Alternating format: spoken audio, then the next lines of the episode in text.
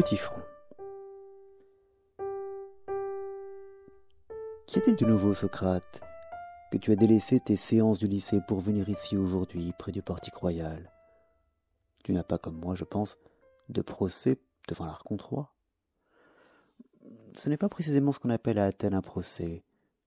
C'est une affaire d'État. Que dis-tu?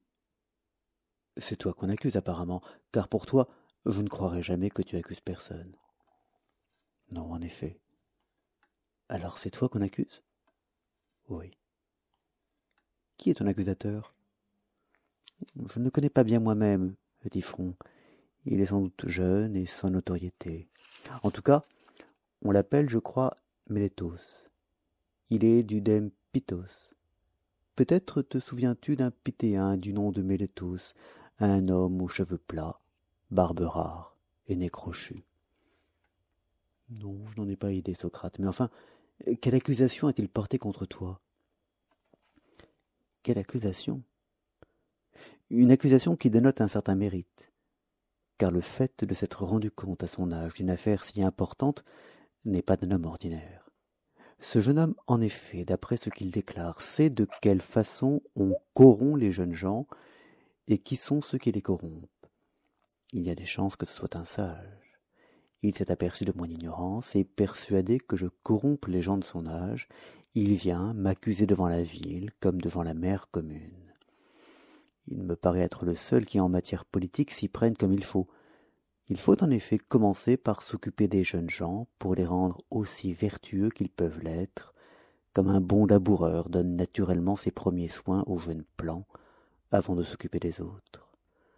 Sans doute, Mélétos fait comme le laboureur. Il commence le nettoyage de la cité par nous, qui corrompons la jeunesse qui pousse, comme il dit. Quand il aura fait cela, nul doute qu'il n'étende ses soins aux plus vieux, et que l'État ne lui doive des biens sans nombre et du plus haut prix. On ne peut attendre moins d'un homme qui a si bien commencé. Je le voudrais, Socrate, mais j'ai peur que ce ne soit le contraire qui arrive. Il me semble tout bonnement à moi qu'en cherchant à te faire du mal, il attaque, dès son début, la cité dans ses œuvres vives. Et maintenant, dis-moi, que fais-tu, d'après lui, qui corrompt la jeunesse? Des choses qui paraissent étranges à première vue, mon admirable ami. Il prétend que je suis un faiseur de dieux, et c'est parce que je fais des dieux nouveaux et que je ne reconnais pas les anciens, c'est pour ces raisons, dit-il, qu'il m'a intenté cette accusation. J'entends, Socrate. C'est à cause de cette voix divine que tu déclares entendre en toutes circonstances. Ainsi, c'est comme novateur en matière de religion qu'il t'a intenté cette accusation. C'est pour cela qu'il vient te calomnier devant le tribunal. Il sait avec quelle facilité la foule accueille ce genre de calomnie. Moi-même, quand je parle de religion dans l'assemblée, et que je leur prédis ce qui doit arriver, ils me prennent pour un fou et se moquent de moi. Et cependant, il n'y a pas un mot qui ne soit vrai dans les prédictions que je leur ai faites mais ils sont jaloux de tous les gens de notre sorte. Dès lors, ne nous laissons pas troubler par eux, et faisons tête. Ah, mon cher Tryphon, ce n'est certainement pas grand-chose d'être raillé. Les Athéniens, me semble, ne s'inquiètent guère des gens qu'ils croient habiles pourvu qu'ils ne cherchent pas à enseigner ce qu'ils savent. Mais pense-t-il qu'un homme veuille rendre les autres tels que lui, il se fâche, soit par jalousie, comme tu dis, soit pour quelque autre raison. Quant à cela, je ne suis pas du tout curieux d'éprouver les sentiments qu'ils ont pour moi. Il se peut que toi tu passes à leurs yeux pour un homme qui ne se livre guère et qui ne veut pas enseigner ce qu'il sait. Mais moi je crains, vu mon amour pour les hommes, qu'ils ne soient convaincus que je prodigue sans retenue à tout le monde ce que je sais, et cela sans demander le salaire, mais en payant même de bon cœur s'il le fallait pour me faire écouter. C'est donc, euh, comme je le disais tout à l'heure, ils devaient se rire de moi, comme tu dis qu'ils font de toi. Il ne serait nullement désagréable de passer quelques heures au tribunal à plaisanter et à rire. Mais s'ils prennent la chose au sérieux, comment cela tournera-t-il? Nul ne le sait, sauf vous, les devins. Mais peut-être cela ne sera rien, Socrate, et tu conduiras ton procès au gré de tes désirs, comme moi le mien. Au fait, quelle est ton affaire à toi, petit front? Es-tu défendeur ou accusateur? Je suis accusateur. Qui accuses-tu? Quelqu'un de tel qu'on va me prendre encore pour un fou. Quoi donc? Poursuis-tu donc quelqu'un qui ait des ailes? Ils s'en font beaucoup. C'est justement un vieillard très âgé. Qui est-ce? C'est mon père. Ton père? Mon excellent ami? Oui, lui. Sur quel grief De quoi l'accuses-tu? D'homicide, Socrate. Oh, Héraclès Certainement, Tifron, la foule ignore ce qu'est la justice, car je n'imagine pas que le premier venu puisse être juste en faisant ce que tu fais. Il faut être pour cela déjà avancé en sagesse. Oui, Parthus, il faut l'être, Socrate. Mais est-ce un de tes parents que ton père a tué? Évidemment, n'est-ce pas? Car tu n'irais pas, je pense, l'assigner pour meurtre à cause d'un étranger. Tu es ridicule, Socrate, de croire qu'il faille distinguer si le mort est un étranger ou un parent, alors qu'il n'y a qu'une chose à observer, à savoir si celui qui a tué a tué justement ou injustement. Si c'est justement, il faut le laisser tranquille. Sinon le poursuivre partagea-t-il notre foyer et notre table? Car la souillure est égale, si tu vis avec lui, connaissant son crime, et si tu ne te purifies pas, toi et lui, en le poursuivant en justice. Au fait, la victime était un de mes ouvriers, et comme nous étions cultivateurs à Naxos, il y travaillait à nos gages. Or, un jour qu'il avait bu à l'excès, il s'emporta contre un de nos serviteurs et lui coupa la gorge. Là-dessus, mon père lui fait lier les pieds et les mains et le jette dans une fosse, puis il envoie ici demander à l'exégète ce qu'il fallait faire. En attendant, il ne s'inquiéta plus de l'homme qu'il avait lié, et l'abandonna comme un assassin dont la mort même était sans conséquence. Et il mourut en effet. La faim, le froid, les liens le firent succomber avant que l'envoyé revînt de chez l'exégète. Et c'est justement à propos de cela que mon père et mes autres parents s'indignent qu'au nom de l'assassin, j'intente à mon père une action pour meurtre, alors que, disent-ils, il n'a pas tué et que, si à la rigueur il a tué, la victime étant un assassin, il n'y a pas lieu de s'en inquiéter parce que c'est une impiété de la part d'un fils de poursuivre son père pour meurtre. Ils ne savent pas bien, Socrate, ce qui est pieux et ce qui est impie au jugement des dieux. Mais toi, petit front, au nom de Zeus, crois-tu connaître assez exactement ce que sont les lois divines et la piété et l'impiété pour ne pas craindre, les choses s'étant passées comme tu le racontes, de commettre à ton tour une impiété en faisant un procès à ton père? Je ne serais bon à rien, Socrate. Et Eutyphron ne se distinguerait en rien du commun des hommes si je ne savais pas exactement tout cela.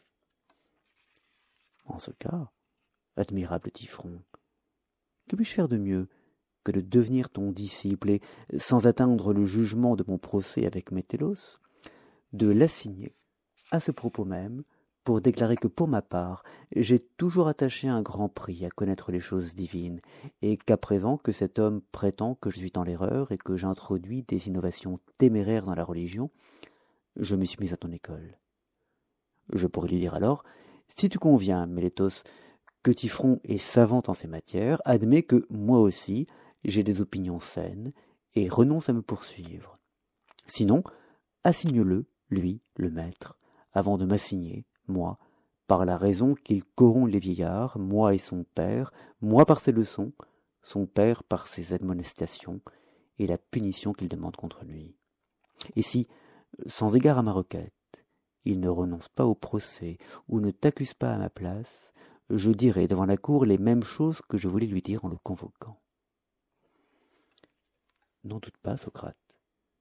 S'il s'avisait de m'accuser, je trouverais bien, je pense, son point faible, et nous aurions beaucoup plus à dire sur lui que sur moi devant le tribunal. C'est parce que je n'en doute pas, cher camarade, que j'ai envie de devenir ton disciple. Je sais bien que personne, que Mélétos en particulier, n'a même pas l'air de te voir, tandis que moi, il m'a si aisément vu, d'un regard si perçant, qu'il m'a accusé d'impiété. Maintenant donc, au nom de Zeus, apprends-moi ce que tu affirmais tout à l'heure connaître nettement. En quoi consiste, d'après toi, la piété et l'impiété en fait de meurtre et en toute autre matière? Est-ce que la piété n'est pas toujours identique à elle-même en toute action Et l'impiété n'est-elle pas le contraire de tout ce qui est pieux Et tout ce qui doit passer pour impie n'est-il pas identique à lui-même et marqué d'un caractère unique? C'est absolument vrai, Socrate. Dis-moi donc ce que tu appelles pieux et ce que tu appelles impie. Eh bien, je dirais que ce qui est pieux, c'est ce que je fais à présent. C'est de poursuivre tout criminel qui a commis un meurtre, dérobé des objets sacrés, ou fait toute autre faute du même genre, qu'il soit votre père, ou votre mère, ou tout autre. Et que ce qui est impie, c'est de ne pas le poursuivre. Euh, vois en effet, Socrate, quelle preuve décisive je vais te donner, comme je l'ai déjà donné à d'autres, que c'est bien là la loi, et qu'il est juste d'agir comme je le fais, de ne pas tolérer l'impiété, quel qu'en puisse être l'auteur. Cette preuve, c'est que, tout comme moi, les hommes croient que Zeus est le meilleur et le plus juste des dieux, et qu'il n'en convienne pas moins qu'il a enchaîné son père parce que il dévorait ses enfants sans cause légitime, et que ce père, lui aussi, avait mutilé le sien pour d'autres raisons du même genre. Malgré cela, ils s'irritent contre moi parce que je poursuis mon père, coupable d'une injustice, et, sont ainsi en contradiction avec eux-mêmes, selon qu'il s'agit des dieux ou de moi. Ne serait-ce pas, Eutyphron, la raison pour laquelle on m'accuse? Parce que lorsque j'entends faire sur les dieux de pareils comptes, j'ai grand peine à les admettre. C'est pour cela, me semble-t-il, qu'on prétend que je suis en faute. Mais si toi-même tu partages leurs croyances, toi qui es si bien renseigné là-dessus, nous n'avons, je crois, qu'à nous incliner. Car que pourrions-nous répliquer, nous qui convenons nous-mêmes ne rien entendre en ces matières? Mais, au nom du Dieu de l'amitié, dis-moi si tu crois réellement, toi, que ces choses soient arrivées. Oui, Socrate, et de plus étonnante encore, que le vulgaire ne connaît pas. Tu crois donc, toi, qu'il y a réellement entre les dieux des guerres, des inimitiés terribles, des combats, et beaucoup d'autres choses pareilles, dont les poètes nous entretiennent et dont nos beaux amis les peintres ont colorié nos temples, en particulier le voile tout enluminé de ces histoires qu'on porte à l'acropole aux grandes panathénées Devons-nous admettre que toutes ces choses-là sont vraies, Eutyphron Non pas seulement celles-là, Socrate, mais beaucoup d'autres encore dont je te parlais à l'instant, et que je te raconterai sur les dieux si tu veux. Je suis sûr qu'en les entendant, tu en seras émerveillé. Il se pourrait. Mais tu me les raconteras à loisir une autre fois. Pour le moment, essaye de me dire plus clairement ce que je t'ai demandé tout à l'heure. Car tu n'as pas au préalable, camarade, suffisamment répondu à ma question. Qu'est-ce que la piété? Tu t'es borné à me dire que la piété, c'est justement ce que tu fais à présent, en poursuivant ton père pour meurtre. Et, je disais la vérité, Socrate. Peut-être. Mais il y a encore, Tifron, beaucoup d'autres choses que tu appelles pieuses. Il y en a, en effet. Rappelle-toi donc ce que je te priais de m'apprendre. Ce n'était pas une ou deux choses prise dans le grand nombre des choses pieuses, mais bien ce caractère essentiel, qui fait que tout ce qui est pieux est pieux. Car tu as bien déclaré qu'il y a un caractère unique par lequel les choses impies sont impies et les choses pieuses sont pieuses. L'as-tu oublié? Non. Enseigne-moi donc quel est ce caractère, afin que je tienne mes yeux fixés dessus et m'en serve comme de modèle, et que, si, parmi tes actes ou ceux d'autrui, il en est qui soient conformes à ce modèle, je les déclare pieux, et, s'ils ne le sont pas, impies. Si c'est là ce que tu veux, Socrate, je vais te satisfaire. Oui, c'est bien là ce que je veux. Eh bien donc, ce qui est cher aux dieux est pieux, et ce qui ne leur est pas cher est impie. À merveille, Typhon. Tu viens de me faire la réponse que je te demandais. Est-elle juste? Je ne le sais pas encore. Mais tu vas certainement démontrer que ce que tu avances est vrai. Certainement. Alors maintenant, soumettons à l'examen ce que nous disons. Une chose et un homme, chers aux dieux, sont pieux. Une chose et un homme, haïs des dieux, sont impies.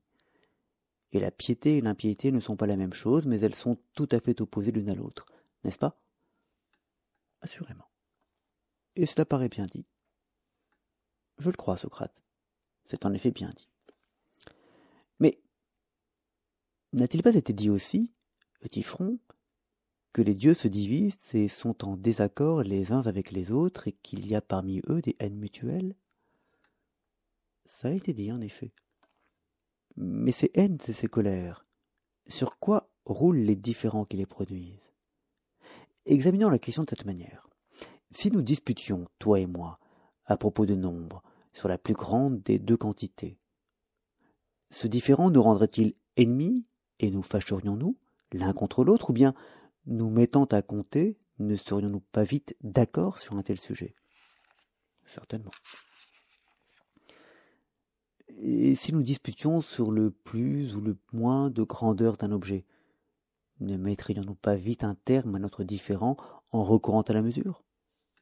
C'est vrai. Et s'il s'agissait d'un poids plus ou moins lourd, nous n'aurions, je pense, qu'à recourir à la balance pour nous mettre d'accord. Sans doute. Quel est donc le sujet de la dispute impossible à régler qui pourrait susciter entre nous la haine et la colère? Peut-être ne l'aperçus-tu pas tout de suite.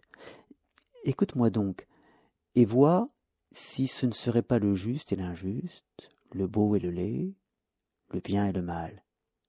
Ne sont-ils pas là les choses à propos desquelles nos dissentiments et l'impossibilité d'arriver à les juger exactement suscitent à l'occasion la haine entre nous, entre toi et moi, et tous les hommes en général? Oui, Socrate, c'est bien cela qui nous divise. Voilà les causes. Et les dieux, Tifron s'il est vrai qu'ils soient en désaccord sur quelques points, n'est-ce point sur ces raisons mêmes qu'ils le sont? Cela est de toute nécessité. Par conséquent, mon noble Tifron, les dieux aussi, d'après ce que tu dis, sont divisés sur le juste et l'injuste, sur le beau et le laid, sur le bien et le mal. Car il n'y aurait pas de dissension entre eux s'ils n'étaient pas en désaccord sur ces sujets. N'est-ce pas vrai? Tu as raison.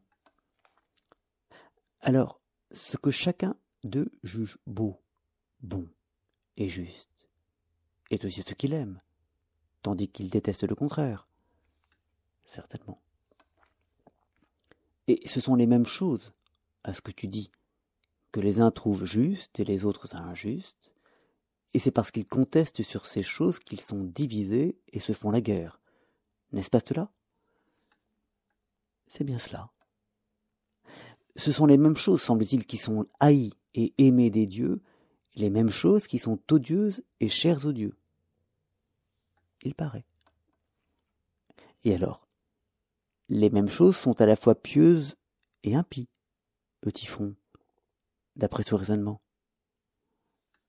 Cela se pourrait. Tu n'as donc pas répondu à ma question, merveilleux car je ne te demandais pas ce qui est à la fois pieux et impie, ce qui est cher aux dieux étant aussi, paraît-il, agréable aux dieux. Ainsi, au front, il n'y aurait rien d'étonnant qu'en punissant ton père comme tu le fais à présent, ta conduite soit agréable à Zeus, mais odieuse à Chronos et à Ouranos, agréable à Héphaïstos, mais odieuse à Héra, et de même à l'écart des autres dieux, si l'un d'eux est en désaccord avec un autre sur ce point. Euh, mais, je pense, Socrate, qu'aucun des dieux n'est en désaccord avec un autre sur ce point et qu'aucun ne prétend que celui qui a tué injustement ne doit pas être puni. Et les hommes, Tifron En as-tu jamais entendu contester que celui qui a tué injustement ou qui commet quelque autre injustice doit être puni?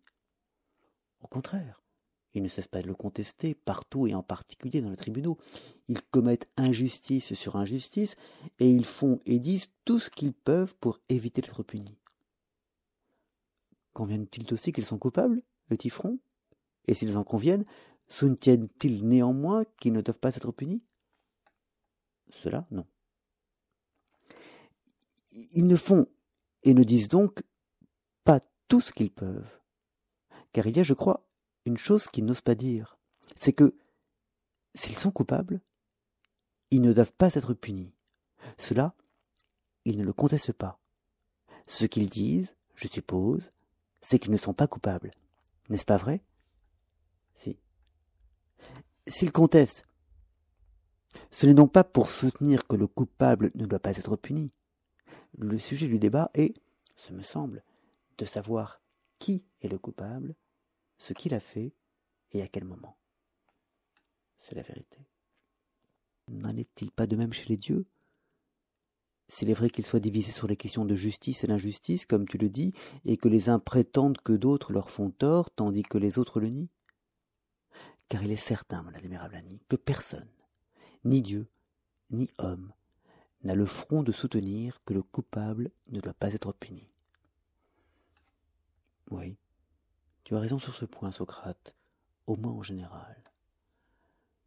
Mais quand on dispute Tifron, c'est, je pense, sur chaque fait particulier que l'on dispute, hommes et dieux, s'il est vrai que les dieux disputent. On diffère d'opinion sur un acte. Les uns disent qu'il est juste, les autres qu'il est injuste. N'en est-il pas ainsi? Si. Alors maintenant, cher Tifron, enseigne-moi à moi aussi, pour mon instruction, sur quelle preuve tu t'appuies pour croire que les dieux regardent comme injuste la mort de ce journalier qui a assassiné un homme et qui, enchaîné par le maître de la victime, est mort parce qu'il était enchaîné, avant que celui qui l'avait enchaîné ait pu se renseigner près des exégètes sur ce qu'il fallait faire de lui. Montre-moi qu'il est bien pour un fils de poursuivre son père à cause d'un tel homme et de l'accuser de meurtre. Voyons, essaye là-dessus de me faire voir clairement que tous les dieux, sans aucun doute, regardent ta conduite comme juste. Si tu m'en donnes une preuve satisfaisante, je ne cesserai jamais de te louer pour ta science. Ce n'est peut-être pas une petite affaire, Socrate. Cependant, je peux te le démontrer avec une parfaite clarté. J'entends. Tu me crois la tête plus dure que tes juges, car à eux, évidemment, tu sauras démontrer que ton père est coupable et que les dieux sont unanimes à détester de pareils actes. Oui, Socrate, j'en donnerai des preuves parfaitement claires s'ils veulent bien m'écouter. Oh oui, ils t'écouteront, s'il leur paraît que tu leur parles bien. Mais voici une idée qui m'est venue tandis que tu parlais et à laquelle je réfléchis. À supposer que Tifron m'enseigne le mieux du monde que tous les dieux considèrent cette mort comme un crime, m'aura-t-il mieux appris pour cela ce que peuvent être la piété et l'impiété L'acte en question serait, à ce qu'il semble, détester les dieux, mais nous venons de voir que ce n'est point par là que se définissent la piété et l'impiété, car nous avons reconnu que ce qui était haï des dieux était aussi cher aux dieux. Aussi, je te tiens quitte de cette démonstration, Tifron, et je t'accorde, si tu veux, que tous les dieux regardent cet acte comme injuste et qu'ils sont unanimes à le détester. Mais si nous rectifions à présent notre définition, et si nous disons que ce qui est odieux à tous les dieux est impie, que ce qui leur est cher est pieux, et que ce qui est cher aux uns et odieux aux autres n'est ni l'un ni l'autre, ou est l'un et l'autre à la fois, accepteras-tu cette nouvelle définition de la piété et de l'impiété? Quel obstacle y vois-tu, Socrate? Aucun pour ma part, Otifron. Mais toi, songe à la tâche dont tu es chargé. Si tu admets cette définition, seras-tu mieux à même de m'enseigner ce que tu m'as promis? Mais oui. Je ne ferai pas une difficulté d'admettre que ce qui est pieux, c'est ce qui est cher à tous les dieux, et qu'au contraire, ce qui est détesté de tous les dieux est impie. Alors, Typhon faut-il encore examiner si ce que tu dis est exact, ou ne pas en occuper, et qu'il s'agisse de nous-mêmes ou des autres, nous montrer complaisants, et si quelqu'un affirme que telle chose est ainsi, lui concéder qu'il a raison. Ou bien faut-il examiner ce qu'on nous dit? Il faut l'examiner, bien que pour ma part, je tienne cette nouvelle définition pour exacte. Nous allons nous en assurer à l'instant, Bamon. Considère ceci. Ce qui est pieux, est-il aimé des dieux parce qu'il est pieux? Ou est-ce parce qu'il est aimé des dieux qu'il est pieux? Je n'entends pas bien ce que tu dis là, Socrate. Eh bien, je vais essayer de m'exprimer plus clairement. Nous disons d'une chose qu'elle est portée et qu'elle porte, qu'elle est conduite et qu'elle conduit, qu'elle est vue et qu'elle voit. Euh, comprends-tu que toutes les choses de ce genre sont différentes les unes des autres, et en quoi elles diffèrent? Il me semble que je le comprends. N'y a-t-il pas aussi un objet aimé et un objet qui aime, différent du premier? Sans doute. Dis-moi maintenant, ce qui est porté, est-il porté parce qu'on le porte, ou pour quelle autre raison? Non, c'est parce qu'on le porte. Et ce qui est conduit, l'est-il parce qu'on le conduit Ou ce qui est vu parce qu'on le voit? Certainement. Ce n'est donc pas parce qu'une chose est vue qu'on la voit. Au contraire, c'est parce qu'on la voit qu'elle est vue. Ni parce qu'une chose est conduite qu'on la conduit, mais c'est parce qu'on la conduit qu'elle est conduite. Ni parce qu'une chose est portée qu'on la porte, mais c'est parce qu'on la porte qu'elle est portée. Vois-tu bien, petit front, ce que je veux dire? Je veux dire que si une chose est produite ou subit une action, ce n'est point parce qu'elle est en train de se produire qu'elle est produite, mais c'est parce qu'elle se produit qu'elle est en train de se produire, et que ce n'est pas parce qu'elle est en train de subir qu'elle subit, mais c'est parce qu'elle subit qu'elle est en train de subir. N'en conviens-tu pas Si. Maintenant, ce qui est aimé, n'est-ce pas quelque chose qui se produit ou qui subit une action? Certainement. Il en est donc de ceci comme des exemples précédents. Ce n'est point parce qu'une chose est aimée qu'elle est aimée de ce qu'il aime, mais c'est parce qu'il l'aime qu'elle est aimée. Nécessairement. Cela étant, quelle application en ferons-nous à ce qui est pieux, petit front C'est une chose aimée de tous les dieux, disais-tu. Oui. L'est-elle parce qu'elle est pieuse ou pour quelque autre raison? Non, mais parce qu'elle est pieuse. C'est donc parce qu'elle est pieuse qu'elle est aimée, ce n'est pas parce qu'elle est aimée qu'elle est pieuse. Il le semble. Mais c'est précisément parce que les dieux l'aiment qu'elle est aimée et chère aux dieux. Sans doute. Dès lors, chère aux dieux et pieux ne sont pas identiques, petit front. Et ce qui est pieux ne se confond pas avec ce qui est cher aux dieux, comme tu le prétends. Et ce sont deux choses différentes. Comment cela, Socrate? Parce que nous sommes tombés d'accord que ce qui est pieux est aimé parce qu'il est pieux, et n'est pas pieux parce qu'il est aimé. N'est-il pas vrai? Et qu'au contraire, ce qui est cher aux dieux leur est cher parce qu'ils l'aiment, en raison même de leur amour, et que s'ils l'aiment, ce n'est point parce qu'il leur est cher. C'est vrai. Supposons au contraire, cher Otifron, que ce qui est cher aux dieux et ce qui est pieux soient identiques. En ce cas, si ce qui est pieux était aimé parce qu'il est pieux, ce qui est cher aux dieux aussi leur serait cher parce qu'ils seraient aimés. Mais si ce qui est cher aux dieux leur était cher parce qu'ils seraient aimés d'eux, ce qui est pieux aussi le serait parce qu'ils seraient aimés. Mais tu vois qu'il en est autrement, et qu'ils sont tout à fait différents l'un de l'autre. L'un est sujet à être aimé parce qu'on l'aime, l'autre est aimé parce qu'il est dans sa nature de l'être. Il semble donc, que prier de me définir la piété tu ne veux pas m'en découvrir l'essence et que tu te bornes à me citer quelque chose d'accidentel à cette vertu qui est d'être aimée par tous les dieux. Quant à ce qu'elle est en elle-même, tu ne l'as pas encore dit. Cesse donc, s'il te plaît, de dissimuler et revenant au point de départ, explique-moi ce que peut bien être la piété sans t'inquiéter si elle est aimée des dieux ou sujette à tout autre accident. Car ce n'est pas là-dessus que nous disputerons. Décide-toi seulement à dire ce qu'est la piété et ce qu'est l'impiété. En vérité, Socrate, je ne sais plus comment t'expliquer ce que je pense, car tout ce que nous avons proposé tourne autour de nous et ne veut pas rester en place. Tes propositions au Tifron semblent être pareilles aux œuvres de Dédale, notre ancêtre. Si c'était moi qui eusse avancé ce que tu as dit, peut-être dirais-tu, pour te moquer, qu'en raison de ma parenté avec lui, mes œuvres en paroles s'enfuient et ne veulent pas rester à la place où on les a mises. Mais comme ces propositions sont de toi, il faut chercher une autre plaisanterie. Car le fait est qu'elles ne veulent pas rester en place, tu le vois toi-même.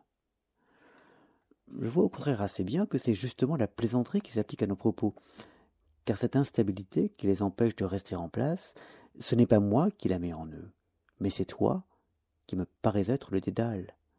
S'ils ne tenaient qu'à moi, ils resteraient à l'endroit où on les a placés. Il paraît alors, camarade, que je suis plus habile dans mon art que ce fameux artiste. Lui ne communiquait le mouvement qu'à ses œuvres. Moi, je le donne apparemment à celles des autres comme aux miennes. Et ce qu'il y a de plus curieux dans mon art, c'est que j'y suis habile sans le vouloir. Je voudrais que mes propos fussent fixes et stables, et je préférerais cela au trésor de Tantale ajouté à l'habileté de Dédale. Mais en voilà assez là-dessus.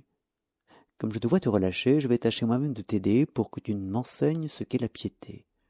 Ne te décourage pas d'avance. Vois un peu, si tu ne crois pas nécessaire que tout ce qui est pieux soit juste. Je le crois. Mais tout ce qui est juste est-il pieux aussi, ou bien le pieux est-il toujours juste, tandis que le juste n'est pas toujours pieux, une partie seulement du juste étant pieux et le reste autre chose je ne suis pas bien tes distinctions, Socrate.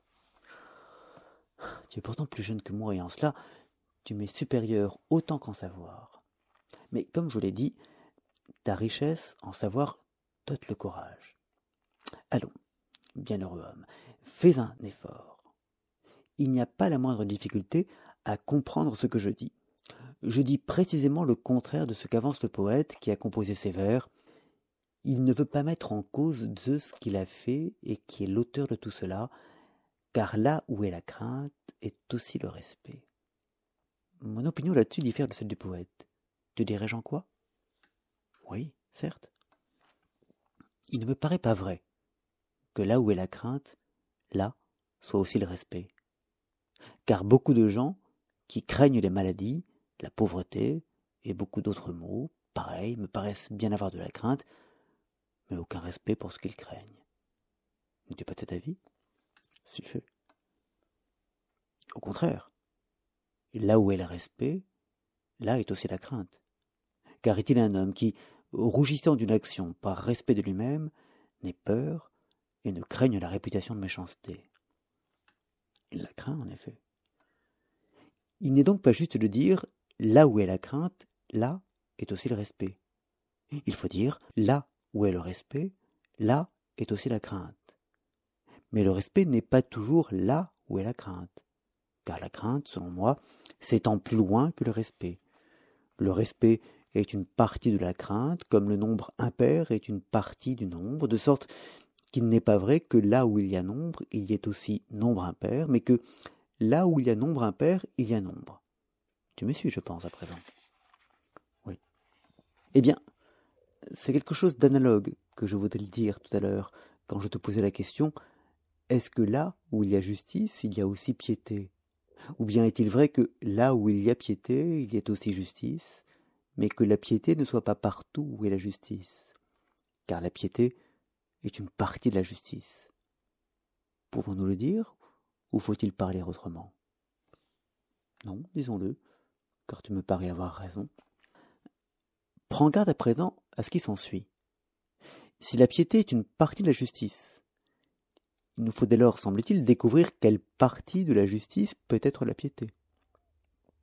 Si tu m'avais demandé, à propos de l'une des choses que j'ai mentionnées tout à l'heure, par exemple, quelle partie du nombre est la paire et quelle sorte de nombre c'est, je t'aurais répondu que c'est celui qui se décompose non pas en parties égales, en parties inégales, mais en deux parties égales. Es-tu d'accord avec moi? Oui. Essaye donc à ton tour de m'enseigner, de la même façon, quelle partie de la justice est la piété, afin que nous puissions signifier à Mélétos de renoncer à nous faire du mal en nous accusant d'impiété, vu qu'à présent, nous avons été dûment instruits par toi de ce qui est pieux et saint et de ce qui ne l'est pas. Euh, bien, Socrate, voici mon opinion. C'est que la partie de la justice qui est pieuse et sainte est celle qui concerne les soins dus aux dieux, et que ce qui regarde les soins que les hommes se rendent entre eux forme la partie qui reste de la justice. Voilà qui me paraît bien dit, petit front. Cependant, il y a encore un petit point qui demande à être éclairci. Je ne comprends pas encore ce que tu entends par soin. Tu ne veux sans doute pas dire qu'on rend aux dieux les mêmes soins qu'on rend à tous les autres êtres. Nous disons par exemple, dans le sens usuel, tout le monde ne s'entend pas à soigner les chevaux. C'est l'affaire du palefrenier, n'est-ce pas? Si. Et en effet, l'art du palefrenier a pour objet le soin des chevaux.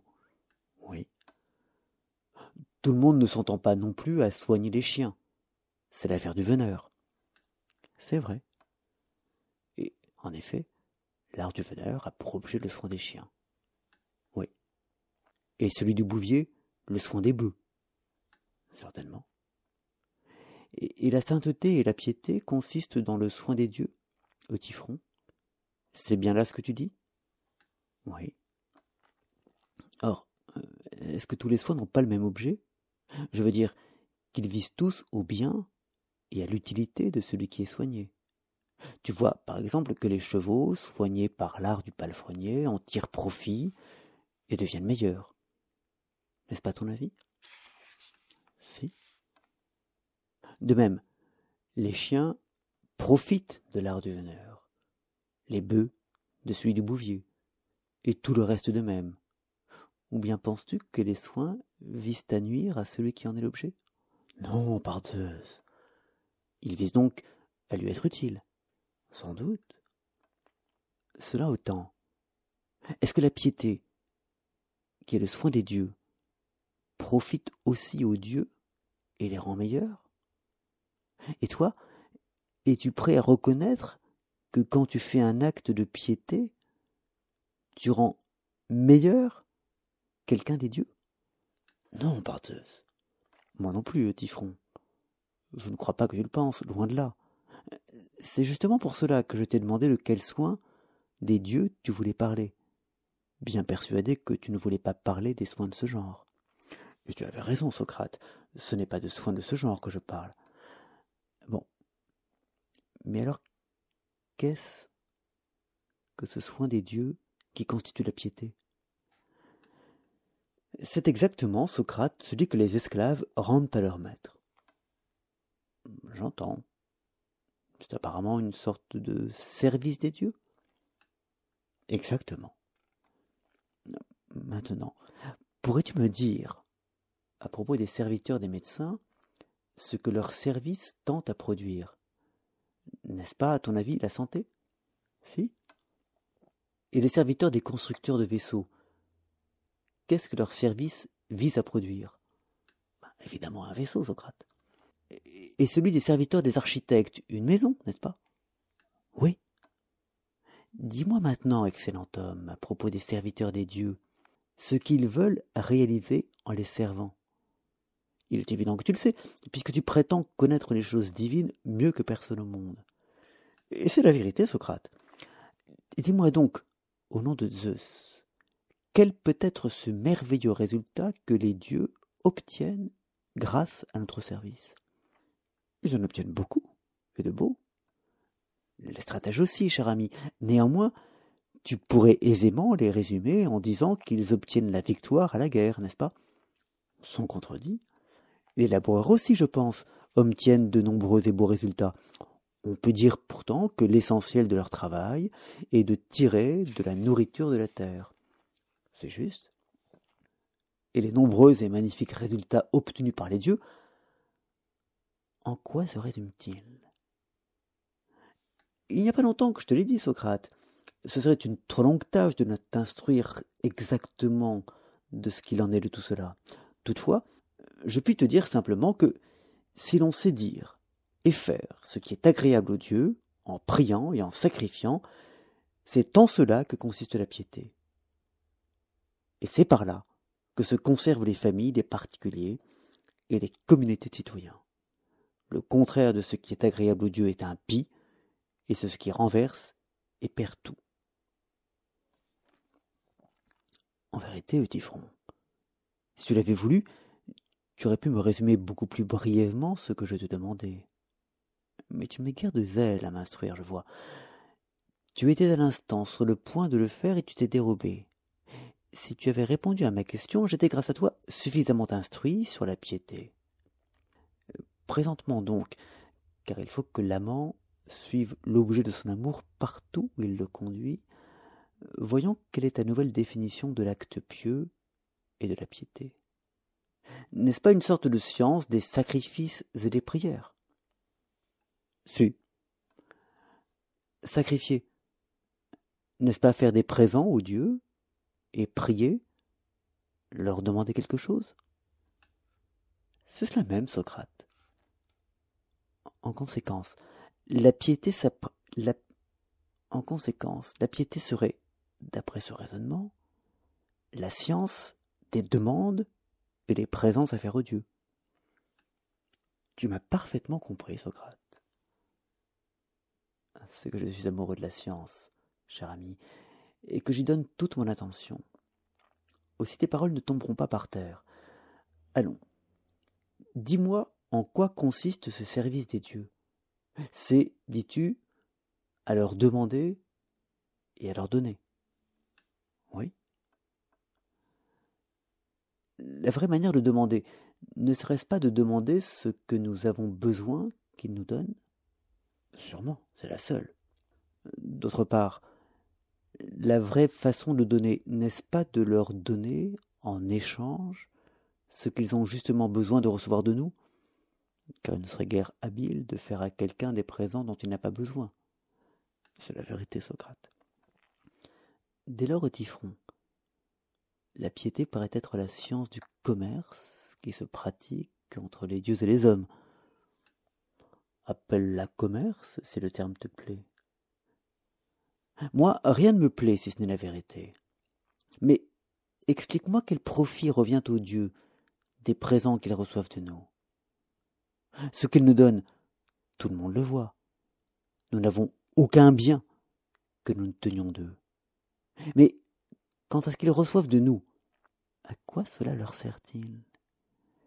L'emporterions-nous sur eux en habileté commerciale, au point de tirer d'eux tous les biens, tandis qu'eux n'en tirent aucun de nous? Réellement, Socrate, tu crois que les dieux tirent profit de ce qu'ils reçoivent de nous? Autrement, Eutyphron, que pourraient bien être les présents que nous faisons aux dieux? Que veux-tu que ce soit? Sinon des hommages, des honneurs, et comme je le disais tout à l'heure, une manière de leur être agréable. Alors, front, ce qui est pieux et ce qui est agréable aux dieux, non ce qui leur est utile ou ce qu'ils aiment. Je pense, moi, que c'est avant tout ce qu'ils aiment. Alors nous revenons, ce semble, à dire que ce qui est pieux, c'est ce que les dieux aiment. Justement. Et en parlant ainsi, tu t'étonneras que tes affirmations ne restent pas en place et qu'elles se meuvent. Et c'est moi que tu accuseras d'être le dédale qui les fait marcher, quand tu es toi-même beaucoup plus habile que dédale, et que tu les fais évoluer en cercle. Ou bien de t'aperçus pas que la discussion, après un circuit, est revenue au même point. Tu te souviens, je pense, que précédemment nous avons trouvé que ce qui est pieux et ce qui est cher aux dieux ne sont pas une chose identique, mais différées l'une de l'autre. Ne t'en souviens-tu pas? Je m'en souviens. Alors n'as-tu pas conscience qu'à présent tu soutiens que ce qui est aimé des dieux est pieux Et cela, est-ce autre chose que d'être cher aux dieux? N'est-ce pas vrai? Tout à fait vrai. Par conséquent, ou bien nous avons admis tout à l'heure une fausse définition, ou bien, si elle était bonne, celle que nous proposons à présent n'est pas juste. C'est à croire.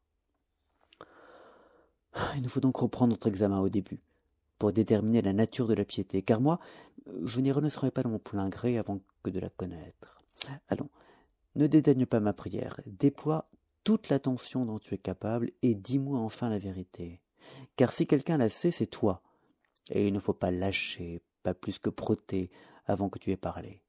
Si en effet tu n'avais pas clairement connaissance de la piété et de l'impiété, tu n'aurais certainement pas entrepris, au nom d'un ouvrier mercenaire, de poursuivre pour meurtre ton vieux père, et, par respect pour les dieux, tu n'aurais pas risqué de commettre ainsi une mauvaise action, et tu aurais eu égard à l'opinion des hommes. Je ne puis donc pas douter que tu ne crois savoir nettement ce qui est pieux et ce qui ne l'est pas. Parle donc, excellent Tifron, et ne me cache pas ce que tu penses. Une autre fois, Socrate. Pour le moment, je suis pressé, et c'est l'heure de m'en aller. Que fais-tu là, camarade? Tu t'en vas? Après avoir jeté bas la haute espérance dont je me flattais? J'espérais en effet qu'après avoir appris de toi ce qui est pieux et ce qui ne l'est pas, je me débarrasserais de l'accusation de Mélétos en lui montrant qu'à présent je suis, grâce aux leçons de Tifron, savant dans les choses divines, que je n'improvise et n'y vauve plus en ces matières par ignorance et que dorénavant je mènerai une vie plus sage.